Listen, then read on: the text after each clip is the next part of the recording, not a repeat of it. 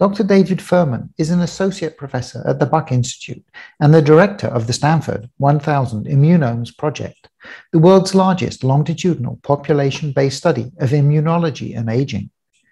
Dr. Furman's lab integrates systems level immunity in humans to accelerate knowledge of how the immune system affects aging and related chronic diseases. And with that, let me start the interview.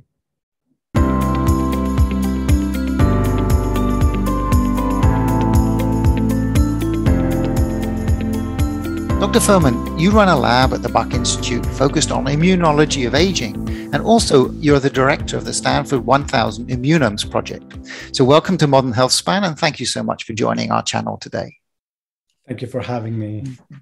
So, Dr. Furman, can you give us some background as to what led you to study inflammation and then to kind of tie that to aging, or was it the other way around? Um, no, actually, uh, about 20 years ago, in the early 2000s, um, in the immunology space, we started talking about uh, the fact that certain aspects of the immunity uh, will contribute to aging and age-related diseases that are non-communicable. We all know that the immune system is important for infections uh, now, especially more than ever. Um, and we also know that if it goes awry, we could develop autoimmunity. But aging, that was that was wild. Um, we had no idea about the components that will participate in aging and age-related diseases, and that led me to um, to really finish my PhD, come to Stanford and try to change things um, from, from, from understanding the immunology of aging and how that participates not only in uh, types of cancer, but also in cardiovascular disease, in Alzheimer's, in infertility. And we have now a number of other programs, including frailty um, and accelerated aging of other parts of the, of the body. Right. Do you know what's kind of driving? How does inflammation drive these other hallmarks of aging? Because we have the, the hallmarks of aging um, that you mentioned, but inflammation seems to be kind of at the base that's, that's driving them. Do we understand that mechanism? There's I would say very little um, understood. Um, we know that from about, I would say, a couple hundred articles out there, uh, peer reviewed articles, that uh, Inflammation will trigger um, cellular senescence, will trigger telomere attrition. It could trigger also genomic instability and many other hallmarks of aging, uh, such as epigenetic programming, uh, proteostasis, uh, dysregulated uh, uh, uh, nutrient sensing, for example. Mm. So those are the major hallmarks of aging that we now know inflammation is a major contributor to. Okay. So, could we take a, a step back? So, what is inflammation at a physiological level? Um, can we know what like acute inflammation looks like, right? I mean, your skin goes red, and but when we talk about chronic inflammation, what what is that? So the definition of inflammation is really the response uh, to a, a, foreign um, uh, element. It could be infectious and it could be uh, other types of um, triggers.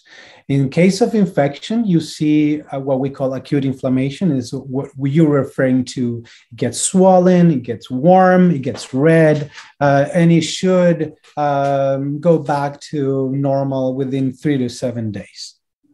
In the case of systemic chronic inflammation, we're talking about a very different entity. I would have even call it inflammation, uh, to tell you the truth. So what you what you see in this type of inflammation is first of all the triggers are different. We're talking about things that uh, you're exposed to, your lifestyle, the way you treat your body, um, how much you sleep, the level of stress, the level of pollutants in the air, plasticizers, the hormone disruptors, what you eat, um, et cetera, et cetera, et cetera. So all this is under the umbrella of the exposome. So that's very different from acute inflammation, and that's it happens slowly and it accumulates with time. There are no canonical markers for systemic chronic inflammation, um, and and that's very different from acute inflammation, where in the clinic we actually know many of the biomarkers out there and, and you can measure them from blood. Um, in cases of, of, systemic chronic inflammation, um, it's obviously not beneficial. It uh, causes collateral damage in tissues and organs, increases the likelihood of developing a number of diseases of aging. And there are uh, so far, uh, up until uh, today, no markers in the, um, in the clinical practice for this type of inflammation. So, how does it cause the damage? I mean, if there's no markers, there must be some physiological uh, reason for for the damage being caused. It, do we know what is doing that? Oh, it, it, largely depends on the tissue that we're talking, the type of disease we're talking. Um, we largely studied cardiovascular aging. Um, and as the cell will age over time, they start producing a number of, inflammatory markers. Mm. And the same uh, biomarker will act upon those cells, especially in the endothelial uh, lining of, um, of the lung, for example, and, and the cardiovascular system as well. Uh, and that causes accelerated senescence in those cells. And obviously, that's causing damage. In the case of Alzheimer's disease, that's very different. There are different types of molecules causing damage in the brain. In the case of um, cancer, uh, the cellular uh, uh, tr- transformed cells that are cancerous um, cannot live without inflammation. So they actually are, you, you are fuel them with inflammation, they grow, they, they metastasize. So it really depends on the type of disease we're talking about, uh, the mechanism um, that um, that relates between you know that, that that that's the link between inflammation and disease phenotypes. Right. So the the increase of inflammation as we age is really a function just of of time and perhaps like the level of insult that we we kind of commit our body to. It's both. You're absolutely right. It's both. Um, at the population level, you will see an increase in inflammation in this type of inflammation, but there are deviations to that. There's mm. people very, very healthy uh, where you see that the, the, the, rates of inflammaging are slower. Mm. Um, and people that have accelerated rates of um, inflammaging um, even individuals in their 30s or 40s that show inflammatory ages of 65 or 70 and they develop diseases uh, that, that that you only see in the uh, older adulthood right. And I, I definitely want to get to the your the clock. But i had a couple of other questions so we have um, we talked about senescence and senescent cells and, and they create SASP, right? They, they release SASP.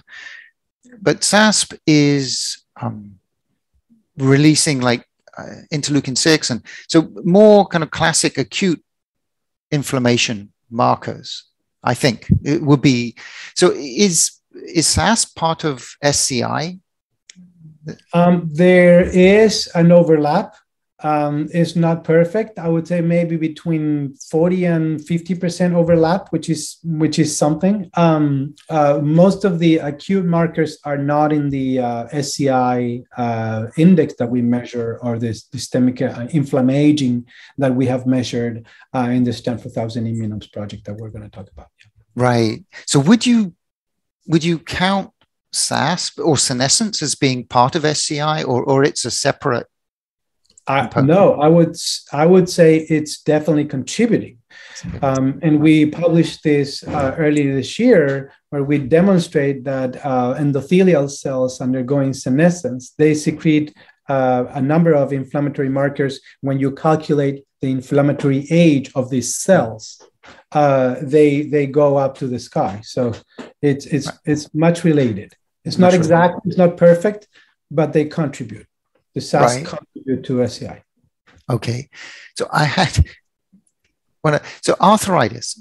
So I'm just trying to understand this. So arthritis. So arthritis to me looks like classic acute inflammation, right? Because it's swelling and it's sore and um, but also it goes on for a long time. So, or potentially it could go on for a long time, which would make it chronic. So, would you consider arthritis as chronic, or is it acute, or is it somewhere in between? Yeah. Um, so these kind of uh, joint uh, bone illnesses are are in the middle. So we do see, and, and there's all, all also other examples. Um, say tuberculosis.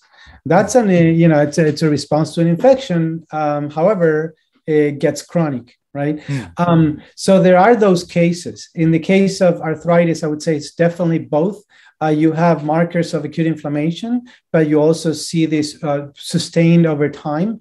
Um, uh, we are redefining inflammation. There's a lot of confusion in the field. We're writing uh, a paper now, a review paper as I speak, on the different types of inflammation. There's not just one or two. Uh, there are many, many subtypes um, between chronic uh, and and systemic, local, chronic, acute, and I think there's meta inflammation, para inflammation. The, the field is growing. Right.